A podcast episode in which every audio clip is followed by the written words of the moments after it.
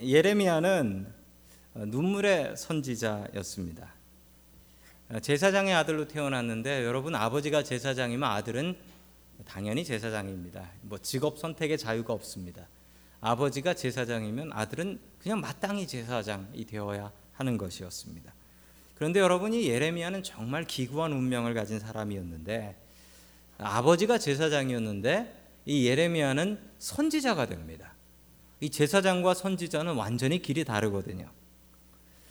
예루살렘의 멸망을 예언을 했고 그리고 그 예언이 이루어지는 것을 자기 두 눈으로 목도할 수밖에 없었던 그 잔인한 순간 하나하나를 눈물로써 목도할 수밖에 없었던 그런 사람이었고 또 끝내는 이집트로 붙잡혀 갑니다. 이집트에 누구한테 붙잡혀 가냐면 자기 동족한테 붙잡혀 갑니다. 자기 동족이 인질로 붙잡아 가요. 그래가지고 이집트에서 죽었다라는 소문만 있지 어느 기록에도 예레미야가 어디서 죽었다 이 얘기가 나오지가 않습니다. 하나님께서는 이 예레미야의 눈물의 기도를 응답해 주셨습니다. 여러분 예레미야처럼 눈물로 하나님 앞에 간구하며 기도할 수 있는 저와 여러분들이 될 수 있기를 주님의 이름으로 간절히 축원합니다. 아멘. 첫 번째 하나님께서 우리에게 주시는 말씀은 하나님의 한결같은 사랑을 기억하라. 하나님의 한결같은 사랑을 기억하라. 자, 유명한 말씀입니다. 예, 우리 아까 불렀던 주의 인자는 끝이 없고 아침마다 새롭고 늘 새로우니 찬양 불렀죠. 그 찬양이 이 성경 말씀 예레미야애가 3장 22절부터 나오는 말씀입니다. 우리 같이 예레미야애가 3장 22절 같이 보겠습니다. 시작. 주님의 한결같은 사랑이 다함이 없고 그 긍휼이 끝이 없기 때문이다. 아멘. 자, 다른 사본에 보면은 아, 그 뒤에 우리는 끊어지지 않았고 우리는 끊어지지 않았고 이렇게 써져 있는 사본들이 있습니다. 자, 주님의 한결같은 사랑이라고 합니다. 이게 어려운 말로요. 어려운 말로 히브리어인데 히브리어로 이걸 뭐라 그러냐면 헤세드라고 해요. 헤세드. 헤세드. 이거 제가 왜 히브리 말을 쓰냐면 이건 설명이 안 돼서 그래요. 하나님의 사랑을 이야기할 때 헤세드라는 말을 써요. 하나님의 사랑은 꼭 헤세드 말고는 설명이 안 돼요. 그런데 이 헤세드라는 말을 하나님의 사랑인데 이걸 뭐로 번역하면 제일 좋은가? 이 한결같은 사랑으로 번역합니다. 하나님의 한결같은 사랑이다. 예루살렘이 함락되고 수많은 백성들이 포로로 붙잡혀가고 또 수많은 동포들이 죽어서 그 시체가 길에 쓰러져 있고 널브러져 있습니다. 시신 썩어 문드러지는 냄새가 넘쳐나도 그 시신을 치울 수 있는 사람이 없다고 합니다. 여러분 어떻게 이런 상황에서 한결같은 사랑이라는 말을 씁니까? 주님의 한결같은 사랑이 다함이 없다. 그 긍휼이 끝이 없다. 지금 예레미야가 미친 겁니까?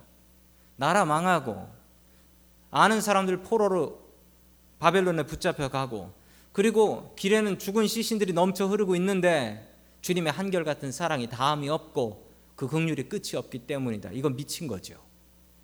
여러분 미친 게 아니에요. 이게 한결같은 사랑이에요. 여러분 부모가 자식이 잘못하면 매를 듭니다. 어렸을 때 매 맞아 보신 경험들 있으시죠? 왜 영 안 맞은 복 같은 표정을 지으세요? 맷집 좀 있게 생기셨는데. 여러분 맞을 때 생각해 보시면 그때는 참 부모님이 미웠죠. 그때 부모님이 미웠어요. 왜 날 이렇게 때릴까? 미웠어요.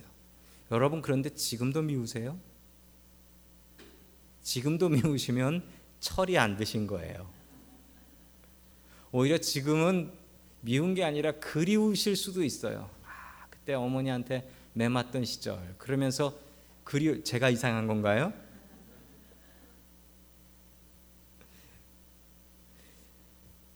여러분 이게 부모님의 사랑이에요. 부모님이 나한테 용돈 주시고 밥 해 주실 때도 사랑 맞지요? 부모님의 매 드실 땐 사랑 아닌 거죠? 여러분 부모님이 매 드셨을 때도 사랑인 거예요. 나에게 용돈 주실 때도 사랑이지만 나를 위해서 매를 칠 때도 사랑이었다는 거죠. 부모가 돼 보니까 알겠더라고요. 용돈 주는 게 훨씬 쉽다는 거. 매 때리는 게 훨씬 어렵다라는 거 부모가 돼 보니까 이제는 알겠더라고요. 여러분 예레미야가 이걸 알았어요. 이 나라에 복을 주신 것도 하나님의 사랑이지만 이 나라에 벌을 주신 것도 하나님의 사랑이로구나. 복과 벌은 완전히 다른 것이지만 모두 하나님의 사랑에서 나온 것이구나. 이게 바로 한결같은 사랑이구나. 이게 바로 한결같은 사랑이다. 여러분 부모님이 자식을 한결같은 사랑으로 사랑합니다. 그 사랑의 방법은 때로는 복이 될 수도 있지만 때로는 매를 들 때도 있다라는 사실입니다. 여러분 예레미야가 미친 게 아닙니다. 예레미야의 상황 속에서 미친 게 아니라 예레미야는 지금 무슨 사랑을 얘기하냐면 한결 같은 사랑. 이 백성 잘 되게 하신 분도 하나님이시지만 지금 이 백성에게 매를 드신 분도 하나님이신데 미워서 드신 매는 아니고 사랑해서 드신 매다. 그러니 하나님께 감사한다라는 겁니다. 여러분 매 맞아도 감사할 수 있습니다. 한결 같은 사랑이니까요. 나에게 매 드시는 하나님도 분명히 나를 사랑해서 드시는 거니까요. 복보다 매가 들기 훨씬 더 어려운 것이라는 것. 여러분 아시죠? 한결 같은 사랑입니다. 하나님의 사랑은 한결 같습니다. 어떤 상황 속에서도 예레미야처럼 저렇게 하나님의 사랑을 찬양할 수 있는 저와 여러분들 될 수 있기를 주님의 이름으로 간절히 축원합니다. 아멘. 두 번째 하나님께서 우리에게 주시는 말씀은 있는 것으로 감사하라라는 말씀입니다. 있는 것으로 감사하라. 여러분 사람의 욕심은 한도 끝도 없습니다. 원하는 것 가져도 만족함이 없습니다. 여러분 돈 얼마나 버시면 만족할까요? 한때 10억 벌기, one million 벌기, millionaire라는 말도 있죠. 백만장자. 그런데 그거 벌면 만족하나요? 여러분 어, millionaire가 돼도 샌프란시스코에서 집을 살 수가 없습니다. 집만 뜯어먹고 살 수도 없는데 여러분 얼마나 가지고 있으면 우리가 만족하고 행복하고 살 수 있을까요? 얼마나 큰 집 있으면 행복하고 안락할까요? 여러분 얼마나 좋은 차 타면 그 차로 행복할 수 있을까요? 여러분 그런 것 같지 않습니다. 사람의 욕심이 너무 커서 아무리 채워도 채워도 끝이 없는 게 사람의 욕심입니다. 죽은 시체가 넘쳐나는 예루살렘에 살아남은 예레미야의 삶은 어땠을까요? 여러분 전쟁이 나고 이렇게 사람들 죽은 것 보고 직접 이런, 이런 일들을 경험한 사람들은 많은 사람들이 미칩니다. 어려운 말로 그 외상 후 스트레스 증후군이라고 하죠. 너무 큰 고통을 당하고 나면 그 고통을 감당할 수가 없어서 사람이 미쳐버리는 경우가 너무 많습니다. 아프가니스탄에 다녀온 군인들이 정신질환, 정신병을 얻는 경우가 참 많이 있죠. 여러분 우리가 홈리스 나가서 홈리스 서비스를 해서 음식 나눠주면 그 중에 군인들이 꽤 있습니다. 전쟁에 갔다 온 군인들이 홈리스가 돼요. 군대 갔다 오면은 베네핏도 좋고 취직도 잘 된다고 하는데 왜 그렇죠? 여러분 그 전쟁에 엄청난 고통 때문에 그렇습니다. 여러분 그런데 예레미야가 이렇게 얘기합니다. 우리 예레미야 애가 3장 23절 같이 보겠습니다. 시작 주님의 사랑과 긍휼이 아침마다 새롭고 주님의 신실이 큰 아멘. 지옥과 같은 아침이죠. 아침에 일어나면 뭐가 있겠습니까? 길거리에 넘쳐나는 시체들, 그리고 시체 썩어 들어가는 냄새들, 그리고 그 시체 치울 사람도 없는 이 고통스러운 상황. 바벨론이 약탈해서 쓸만한 거 다 집어가고 뺏어가고 그리고 일할 만한 젊은 사람들 다 포로로 붙잡아가서 노인들만 남아있는 이런 상황 이 상황에 아침에 일어나서 무엇을 감사할 수 있겠습니까? 여러분 그런데 예레미야가 이렇게 얘기합니다. 아침마다 새롭고 주님의 신실하심이 큽니다. 여러분 이 새로움은 어디에서 온 것일까요? 이 새로움은 오직 믿음의 사람 예레미야만 느낄 수 있었습니다. 믿음이 있으면 감사할 수 있습니다. 예레미야의 감사는 이렇습니다. 최소한 나는 죽지 않고 살았지 않습니까? 하나님께서 살려주신 것에 감사. 여러분 있는 것 찾아 감사하는 거예요. 어떤 이는 혼자 살아남아서 왜 내가 살아남았누 하면서 불평하고 저주합니다. 그런데 예레미야는 내가 살아남았으니 감사. 있는 것으로 감사했습니다. 여러분 예레미야는 억지로 있는 것을 찾아서 그것들로 날마다 새롭게 찾아서 감사했습니다.